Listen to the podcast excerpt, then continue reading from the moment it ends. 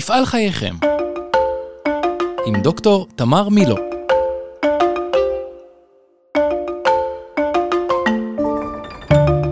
ברוכים הבאים לפודקאסט מפעל חייכם, אנחנו נמצאים בפרק הרביעי של העונה השלישית ואיתי נמצא אילון פנחס, שותף מנהל בקרן לגאסי שעוסקת בהשקעות בעסקים משפחתיים. שלום אילון. שלום תמר. ואנחנו נדבר היום עם רון סמואל, בעלים שותף, כי הוא יחד עם אחותו, בעלים של חברת יונידרס. אילון, מה אנחנו רוצים לשמוע מהם? אני חושב שהסיפור המעניין עם חברת יונידרס ומשפחת סמואל זה בעלים שהחליטו להיכנס לתהליך של מכירת העסק המשפחתי, ובאמצע תהליך המכירה לקרן החליטו שהם עוצרים את התהליך הזה, מפסיקים את התהליך מול קרן ומחפשים להמשיך את תהליך המכירה ולם שותף שהוא שותף שלדעתם יהיה מתאים יותר כדי לקנות את העסק המשפחתי. זאת אומרת, הם לא ויתרו על הפתרון שלהם להמשכיות של העסק, שזה פתרון של מכירה. נכון. אבל אה, היו להם תנאים למי למכור ואיך למכור וכולי, ועל זה נשמע מירון. בדיוק. קודם כל אני מאוד שמחה שאנחנו פה כולנו, ואני אגיד שהשיחה הזאת גם עומדת בפני עצמה, וגם היא תוצאה של הפודקאסטים של עונה שלוש שהעלינו כבר לאוויר. אז איך היא יכולה להיות גם זה וגם זה? היא עומדת בפני עצמה, כי כבר בשיחה הראשונה, אילון ואני אמרנו שנשוחח עם מישהו שמכר את העסק שלו. אבל היא גם תוצאה של הפודקאסטים שלנו לאוויר, כי אחרי שהעלינו אותם, קיבלתי טלפון מרון סמואל, שהיה לקוח שלי לפני הרבה מאוד שנים, ונשארנו בקשר, והוא סיפר שהוא ואחותו החליטו למכור את העסק שבבעלותם, ועל ההמשך תשמעו כאן. אז למרות שבהתחלה חשבתי לשוחח עם רון בעונה הבאה, כששמעתי את הסיפור שלו, החלטנו יחד שהוא צריך לבוא כעת. אז אני שמחה לארח כאן את רון סמואל, בעלים שותף של חברת יונידרס, שלום רון. שלום תמר. ואלון כאן איתי, ואנחנו נתחיל, ורון הוא באמת חלק מהסיפור של המשכיות בין דורית, של אנשים שהחליטו שהם מוכרים את העסק. היי רון. אהלן. שלום תמר. שלום שלום. שמחתי uh, שאנחנו נפגשים כי אני עוקב אחריך דרך הפרסומים שיש uh, בתקשורת. אז בכלל זה הגשמה של... Uh... האמת שאין הרבה פרסומים. לפי המסורת של אבא שלי אין פרסומים. ואנחנו ממשיכים בדרך הזאת אז אם יש פרסומים אנחנו נכנסים לחרדות ואנחנו לא אוהבים אותם. היו פרסומים סביב מה שאנחנו תכף נדבר עליו זה העסקה שרציתם לעשות. אבל בוא נתחיל בזה שתספר לנו קצת על העסק מה העסק עושה מתי הוא הוקם מה ההיסטוריה שלו. העסק הוקם ב-1973 בדיוק 50 שנה בימים אלה. אבא שלי היה יזם בנשמתו. והוא כל הזמן חיפש לעשות משהו שעוד אף אחד לא עשה. הוא בשנות ה-60 התחיל לייבא לארץ עולם של PVC, שטיחים מקיר לקיר ורצפות בטון. מה שאנחנו קוראים לו לינולאום. לינולאום, בדיוק. ואז הוא הלך ביום כיפור או בששת הימים הלך למלחמה וחזר ולא היה עסק. כי הוא נגמר. ואז הוא חזר והתחיל לחפש איזשהו רעיון. ואז הוא קם עם רעיון של לבוא למספרות שאז היו שולחות כביסה. את המגבות ופעם בשבוע בא עם נקיות הולך עם מלוכלכות. זה היה העסק. היום זה כבר יותר פשוט במחבס, במספרות. כי היום יש כבר מכונת כביסה ויבשן ביחד אבל אז היה משהו מאוד יקר ואנשים לא השתמשו וזה היה העסק ועבד מצוין. ואז הספרים ביקשו ממנו אם יכול לעשות להם גם חלוקים. חלוקים בשביל צבע אז היה. ואז הוא התחיל לעשות חלוקים בשביל צבע. ואז התחילו בתי המלון שהיו רק מה שנקרא בתהליך ההתחלה של בתי המלון בישראל. רצו חלוקים בשביל הטבחים, בשביל השוטפי כלים, בשביל המשק בית. ואז סבתא שלי שהייתה גם כן תופרת נכנסה לתהליך הזה ולאט לאט הקימו מתפרה. שעשתה תפירה של כל מיני בגדים מהסוג הזה.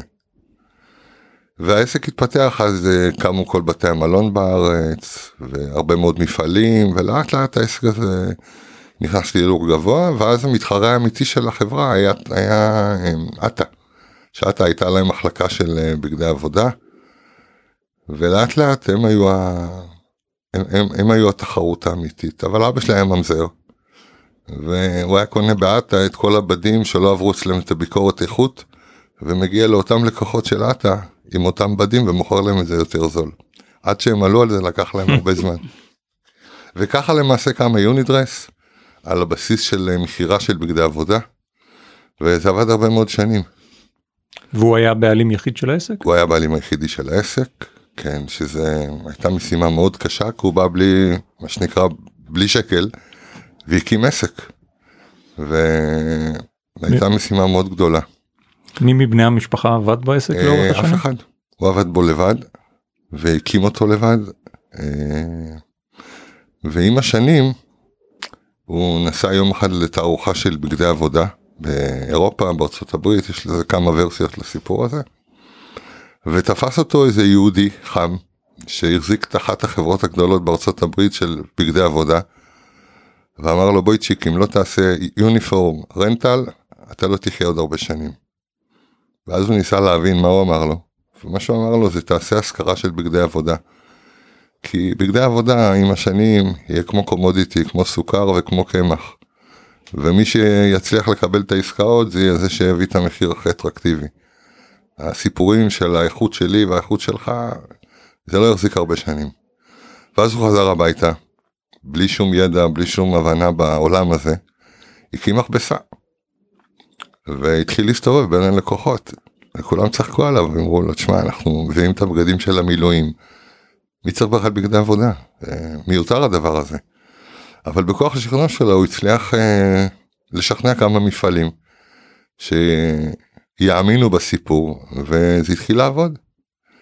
והיה מפעל אחד והיה שני והיה שלישי והיו לאט לאט עוד ועוד ועוד ועוד. אה, אפשר להגיד שהיום אה, מרבית החברות שחשוב להם איך שהעובדים שלהם נראים הם או קונים בגדים או מזכירים בגדים. כי הבעיה המרכזית הייתה זה שמכרת בגדי עבודה אמר לה למישהו מכר לו שהמכבסה הורסת את הבגדים. וכשהיו באים לאלה שהבגדים שלהם נהרסים היית שולח אותם למי שהם קנו ממנו את הבגדים שהוא נתן להם בגדים באיכות לא טובה. וכל הגלגל הזה נוצר אה, לחברה הזאתי. ואז הרבה מאוד חברות בארץ התחילו לעבוד מה שנקרא עם חברות רב לאומיות וכל הסיפור הזה קיבל אה, משמעות מאוד אה, גדולה. והיום אין חברה במדינת ישראל שלא לא, לא משתמשת באחד השירותים שאנחנו מוכרים אותם. המתפרה עוד קיימת? קטנה מאוד. רק לתיקונים בטח. לא, גם לכל מיני הזמנות מיוחדות, שאתה בא לדוגמה היום להזמין לכל העובדים, אבל יש לך שניים מאוד גדולים או שניים מאוד קטנים, אתה צריך לתת את השירות הזה, כי ברגע שאתה נותן את השירות, אתה צריך לתת מכלול של כל הפתרונות, אתה לא יכול להגיד זה אין לי, זה יש לי, אז אתה חייב להחזיק את כל, ה... את כל הפתרונות. וזה מה שאנחנו עושים היום, אנחנו מלבישים קרוב למיליון עובדים בישראל, וואו. בשיטה הזאתי. אנחנו עושים uh, בתי חולים, אנחנו עוסקים בתחום של uh, חדרים ענקיים, uh, אנחנו עוסקים בתחום של מכירת מדים, יש לנו עולם שלם של uh, חנויות, שגם שם נותנים שירות לחברות שלא רוצות להחזיק את המלאים, אלא שולחות את העובדים אלינו, שאנחנו נותנים להם מה שנקרא את השירות, חוויית קנייה, הוא בא עם הכרטיס עובד שלו, מעביר, מקבל נעליים, חולצות, מכנסיים. אם יש לו בעיה הוא חוזר להחליף גדל קטן קיצור. מי, מי הבעלים של העסק היום? היום אחותי ואני שנינו בעלים של העסק אה, אבא שלי נפטר אה, לפני 16 שנים. ו... אתם גדלתם בעסק? עבדתם כילדים אה, בעסק? כן, כן, כן. אתה יודע, תמיד שואלים אותי איפה עשיתי את הטיול אחרי צבא. בעסק. אמרתי אצלנו לא היה סידור כזה. גמרנו את הצבא, חופשת שחרור כבר עבדנו, ווואלה, לא שאלו אותנו, רוצים, לא רוצים, מתאים לכם, לא מתאים לכם, כאילו. זה היה טבעי לגמרי, שלשם אנחנו הולכים, ועכשיו אחותי חגיגה 60 ונסעה לטיול אחרי צבא. נהדר. כן. שניכם פעילים עדיין בעסק? אה, אתה יודע, יש לזה הרבה... שאלה זו שאלה מאוד מורכבת, ולמה היא מורכבת? כי אנחנו כאילו לא, כי יש לנו מנכ"ל שמנהל את החברה היום, אז אנחנו לא מעורבים, אבל אנחנו יודעים כל דבר שקורה שם, וכי כי זה מעניין אותנו, כי אנחנו חיים את זה. אנחנו חיים את המכרזים, ואנחנו חיים את הזה, ואת כל המלחמות היומיומיות, אנחנו חיים את הכל. אז אה, אני לא חושב שאפשר באמת באמת להתנתק מהדבר הזה. כש... אז רון, איך הייתה הבעלות המשותפת שלך ושל רבית, ואיך זה היה שונה מכשאבא שלך ניהל את כל העסק לבד? או כשהבעלים לבד בעצם. תראו, כשאבא שלי ניהל את זה, והוא הקים את זה, והוא ניהל את זה בחרדות. כי לא יודעת, הוא שמר על זה כמו על התינוק שלו. ופתאום באים הילדים ולא באמת מבינים מי נגד מי. וזה מאוד קשה. זה מלחמה מסוג אחר. והמעבר הזה הוא מעבר לא פשוט והוא קרה באמת באמת רק אחרי שאבא שלי נפטר. כאילו כל עוד הוא היה בחיים. גם בזמן המחלה שלו בשנתיים האחרונות הוא לא לא שחרר. אף אחד לא חתם אצלנו צ'ק של 100 שקל בלי שהוא אה, חתם עליו. ואיך זה הלך בינך ובין רבית אחרי שהוא נפטר ואתם לקחתם את הבעלות? תראה אבא שלי כמה שעות לפני מותו קרא לשנינו ואמר לנו תקשיבו. אם תעבדו ביחד אתם תהנו ותחיו כל החיים שלכם כי זה עסק מצוין. תתחילו לריב לא יישאר כלום לאף אחד. והאמת שהלכנו עם זה. ואני זוכר שיום אחרי שהוא נפטר אה, באתי לחברה כולם עוד בחרו והיו עסוקים אמרתי חבר'ה הבכי היום נגמר אנחנו צריכים להמשיך. ובואו נשנס כולנו מותניים ביחד ונזיז את העסק הזה קדימה. הייתה איזה חלוקת תפקידים בינך ובין רבית? אה, את מדברת טרום אבא שלי נפטר או אחרי? אחרי. אה, כן, אה, למעשה במהלך השנים נוצרו בתוך הארגון אצלנו שתי חברות. משהו היסטורי. שאחת מהן אני, אני כאילו ניהלתי אפשר לקרוא לזה אבל זה לא באמת ניהלתי. ואת החברה השנייה אחותי ניהלה. וכשהוא נפטר למעשה זה המשיך אבל את יודעת זה בסוף חברה אחת. זה נכון שחשבוניות וכאילו כל הקטע החשבונאי וזה הכל באמת מחולק לשניים אבל תכלס זה חברה אחת שיש בה שני שני תחומי עיסוק מה שנקרא. וההפרדה במשך השנים אה, נשארה כמו שהיא. ונכון להיום 16 שנים אחרי שאבא שלי נפטר אנחנו נמצאים עכשיו בתהליך של אה, מה שנקרא של איחוד של כל החברה. אה, מינינו את נועם להיות המנכ"ל של החברה. והוא עכשיו מה שנקרא אוסף את הכל ביחד והופך את זה לחברה אחת זה תהליך מאוד אה, לא פשוט. תהליך מאוד מורכב לשנות הרגלים של כל כך הרבה שנים שאתה חושב בדרך אחת ופתאום אתה צריך מה שנקרא אה, להסיט את כל הסיפור הזה לחברה אחת הרבה מאוד אנשים קשה להם עם זה זה, זה לא פשוט התהליך הזה אבל אנחנו עושים אותו לאט לאט ובסבלנות ומאוד ברגישות ונראה לי שזה נושא פרי. ומתי החלטתם למכור את החברה? האמת היא שאנחנו לא החלטנו למכור בכלל. אז יום אחד פנו אלינו מאיזושהי קרן שמאוד התעניינה וכל השנים אנחנו אומרים לא לא לא לא לא לא לא לא ולא יודע פעם קרה משהו. ואמרתי לו אתה יודע מה בוא בוא ניפגש בוא נשמע בוא נבין מה זה התהליך הזה. ואז נכנסנו לתוך המספרים וישבתי עם אחותי וסיכמנו שאנחנו נכנסים לתהליך הזה וזה היה אחרי התלבטויות אה, מאוד לא פשוטות. אבל אמרנו יאללה. ומה היו השיקולים שלכם? השיקולים זה שהבני הדור השלישי מה שנקרא כל אחד יש לו את העניינים שלו ואת העיסוקים שלו. וזיהינו שאף אחד מהם זה באמת לא מושך אותו. וכשהבנו שאף אחד לא מושך אותו אז שאלנו את עצמנו בעצם עד מתי. גם אחותי וגם אני מתקרבים לשישים. ולא רוצה למצוא את עצמי בעוד 20 שנה עוד נמצא עם הסיפור של החברה כי גם להשאיר אחרינו חברה לחבורה הזאתי לחבורה שלנו זה נראה לי גם אה, מורכב ואני לא יודע לאן זה יכול ללכת. אולי יותר נכון זה באמת אה, להשאיר כסף ולא אה, חברה שאני לא יודע מה הם יצליחו לעשות איתה. אה, הסיפור של המכירה הוא סיפור שהתקדם מאוד מאוד יפה. וקרו שם שני דברים שגרמו לנו לברוח מזה החוצה. הדבר הראשון זה שמישהו, אתה יודע, אף אחד לא, אף אחד לא רוצה לקחת על זה אחריות, אז אני לא אומר מי, אני אומר מישהו. מישהו דאג להעביר את זה לתקשורת, ואנחנו קמים אה, בבוקר, הטלפון מתפוצץ, יצא לתקשורת שהחברה נמכרה כבר לזה וזה, ואז קיבלנו טלפונים כולם מהילדים. אמרו איך אתם עושים את זה אנחנו לא שמע כאילו לא שמענו מכם שום דבר. העובדים תשמע יש שם אנשים שעובדים 40 ו-50 שנה פתאום שומעים את זה בתקשורת. אז זה היה איזה חפטה שחטפנו וזעזע אותנו. ואני חושב שעברנו את זה גם היה, היה לא פשוט הסיפור הזה. אבל עברנו אותו ואז התחלנו את המשאים ומתנים עם הקרן שהייתה ובאיזשהו מקום אה, החלטנו שאנחנו אה, עוצרים את זה. זה היה ערב פסח אני זוכר את זה ואמרתי לאחותי אם עד ערב פסח אנחנו לא מסיימים את התהליך הזה אז אנחנו עוצרים אותו. ובערב פסח אחר צהריים התקשרתי לקרן ואמרתי להם חברים החלטנו לרדת מהסיפור. איך הם הגיבו? אה, קשה.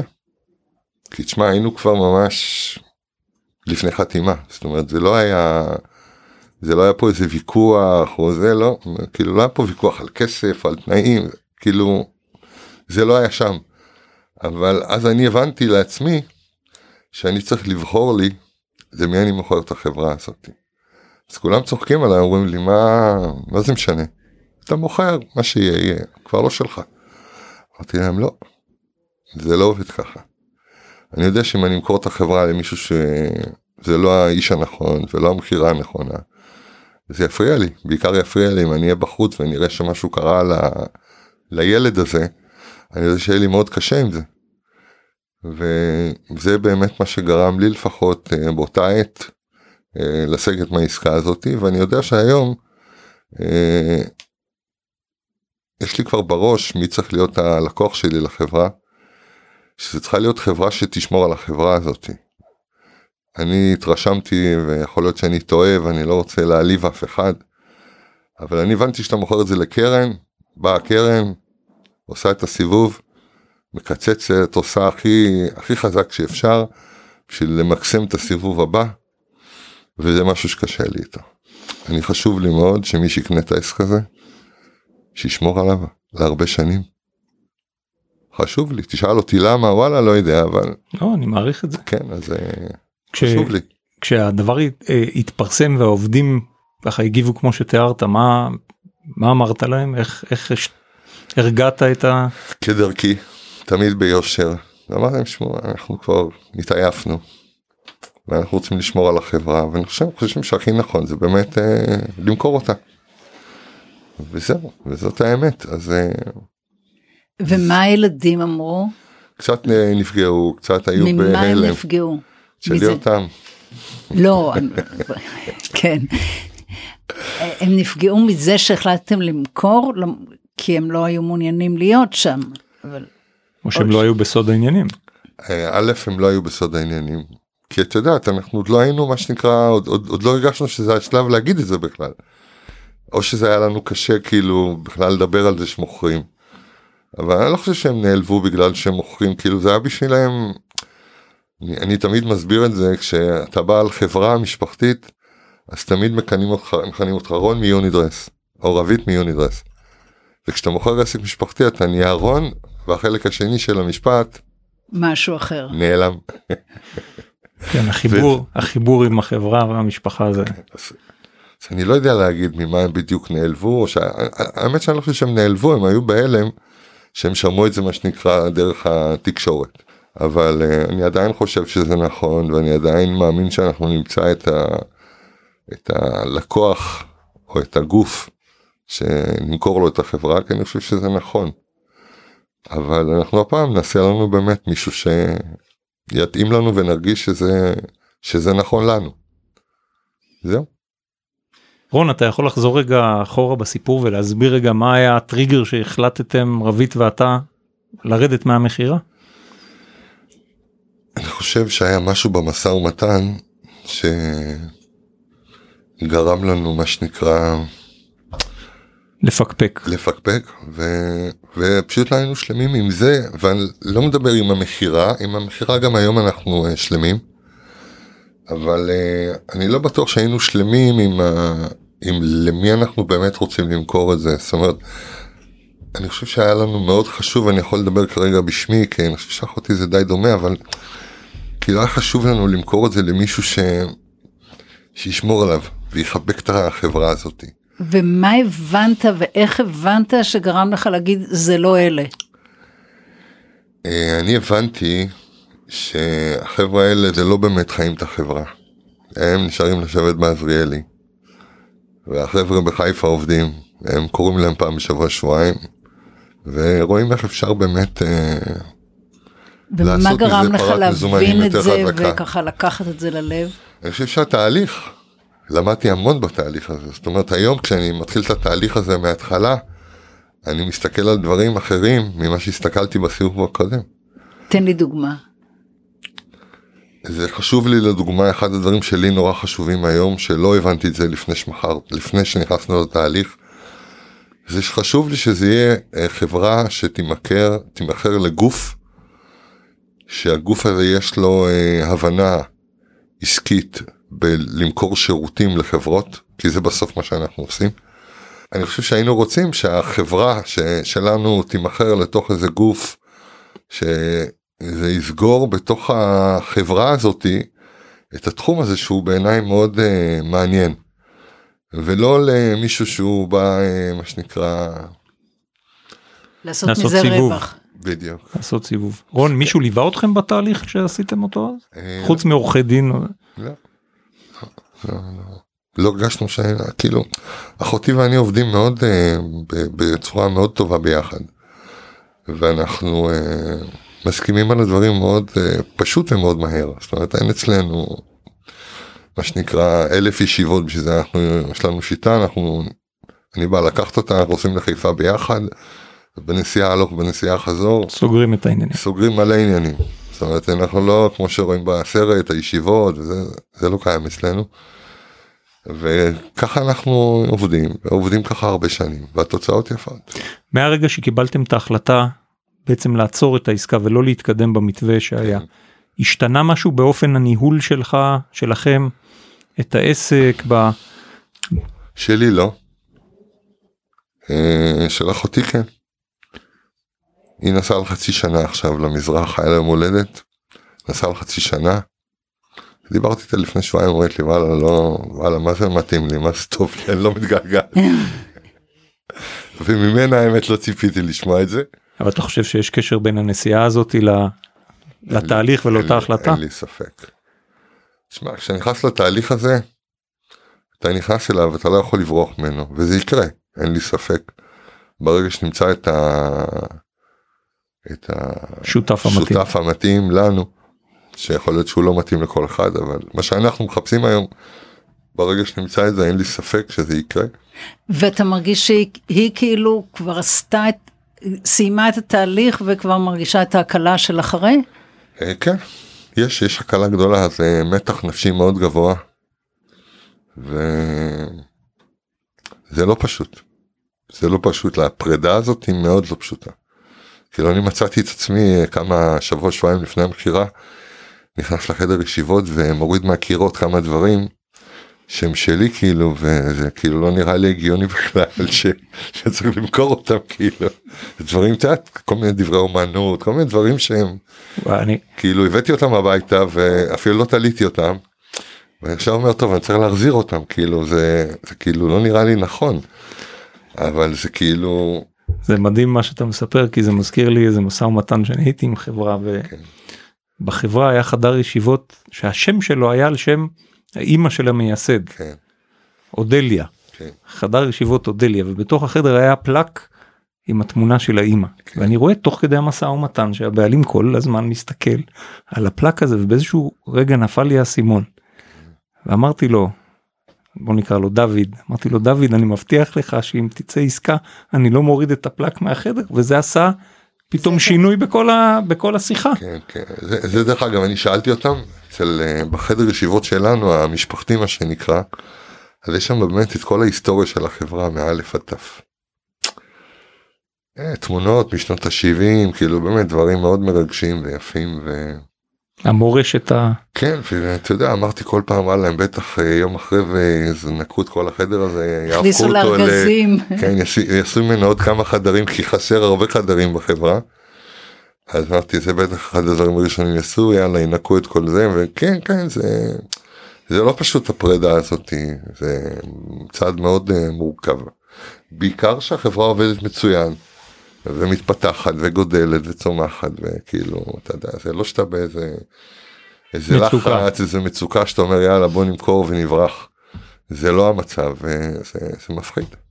מאוד חשוב לי להבהיר שגם כשדיברנו עם הקרן ביום שהודענו להם שאנחנו לא ממשיכים הם אה, קיבלו את זה מהמון אה, אהבה והכלה וזה פרויקט לא פשוט זה הרבה מאוד עבודה הרבה מאוד כסף מושקע בתהליך הזה.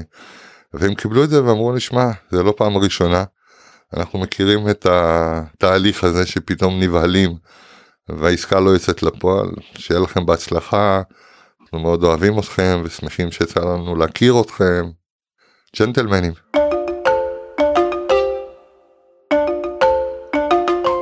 מה היית ממליץ לבעלי עסקים שהם מתקרבים לגיל שת, שתיארת קודם, שבאים והיו מתייעצים איתך, מתלבטים מה לעשות הלאה. אני חושב שזה מאוד אינדיבידואלי. זה לא, אין איזה מרשם אחד שהוא נכון לכולם. יש לי כמה חברים שחלקם מכרו וקשה להם עם המכירה הזאת וחלקם נורא מאושרים. אבל אני חושב שאתה מוכר עסק משפחתי משהו מתוכך הולך. קשה לי להצביע על מה בדיוק אבל משהו אה, מת אצלך כשאתה נפרד מהעסק הזה. כי הרבה פעמים שואלים אותי איך זה לעבוד בעסק משפחתי. אז אה, אני חושב שאחד הדברים הקשים בסיפור הזה זה שאתה כל פעם שואל את עצמך אם לא היה העסק המשפחתי הזה כאילו מה הייתי עושה בחיים שלי. ואני חייב להגיד שאני חושב שאחד הדברים שעצוב לי שהילדים שלי לא נכנסים לתהליך הזה זה שאני חושב שאני אה, כל ה... כל העיצוב שלי אה, עבר דרך החברה הזאתי. שאני חושב שמה שאתה לומד ומה שאתה עובר כשאתה עובד בעסק משפחתי או בכלל בעסק זה מאוד מעצב אותך לאדם שאתה נהיה בדרך הזאת. ואני חושב שזה משהו שעשה לי מאוד uh, טוב ומאוד uh, עיצב אותי נפלא. ניסיתם להכניס את הילדים לעסק? כן. אבל מהר מאוד הבנו שזה שזה לא. כאילו אתה צריך שמישהו יבוא עם עם הלב. עם, ה, עם, עם התשוקה. עם התשוקה בדיוק וכשאין תשוקה זה זה עונש. כי לעשות משהו שאתה לא אוהב אז uh, אין צורך בזה. ואני כל הזמן אומר לילדים שלי תחפשו משהו שאתם אוהבים משהו שיעשה לכם טוב לנשמה זה מה שאתם צריכים לעשות ולא לחפש איך אתם מתאימים את עצמכם ל, לעסק המשפחתי כי זה נראה לי לא לא נכון. למרות שאתה ורבית לא עשיתם את התהליך הזה, אתם לא נכון. חיפשתם ממש לא. ביוניברס. לא. לא שאלו אותנו זה היה ברור לגמרי שאנחנו באים אחותי בכלל רצה להיות uh, מטפלת בריקוד אני יודע איזה לא רלוונטי. אבא שלי אמר לה לכי תלמיד לכי תלמדי ותחזרי כאילו כשתחזרי תבואי לכמה חודשים בואי נראה וככה זה נגמר. אבל כן זה אני מאוד נהנית עם התהליך הזה. תהליך מאוד uh, מעצב. יש ימים פשוטים יש ימים פחות פשוטים פחות uh, טובים אבל בגדול.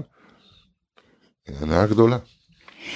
אני רוצה לשאול אותך מה אתה עושה היום, אבל אני לא יודעת אם זה בדיוק היום, כי היום אני מבינה שאתה עדיין עסוק בבעלות ובמכירה. אבל אתה יודע מה תעשה ביום שאחרי? תראי אני אגיד לך ככה אני חושב שאני כבר uh, מחוץ לחברה בעיניים שלי להערכתי חמש-שש שנים לפחות. יש לנו את נועם שמנהל את הכל ובאמת גידלתי נער מצוין שמנהל את זה ברוח שלי אבל בשיטה של הצעירים.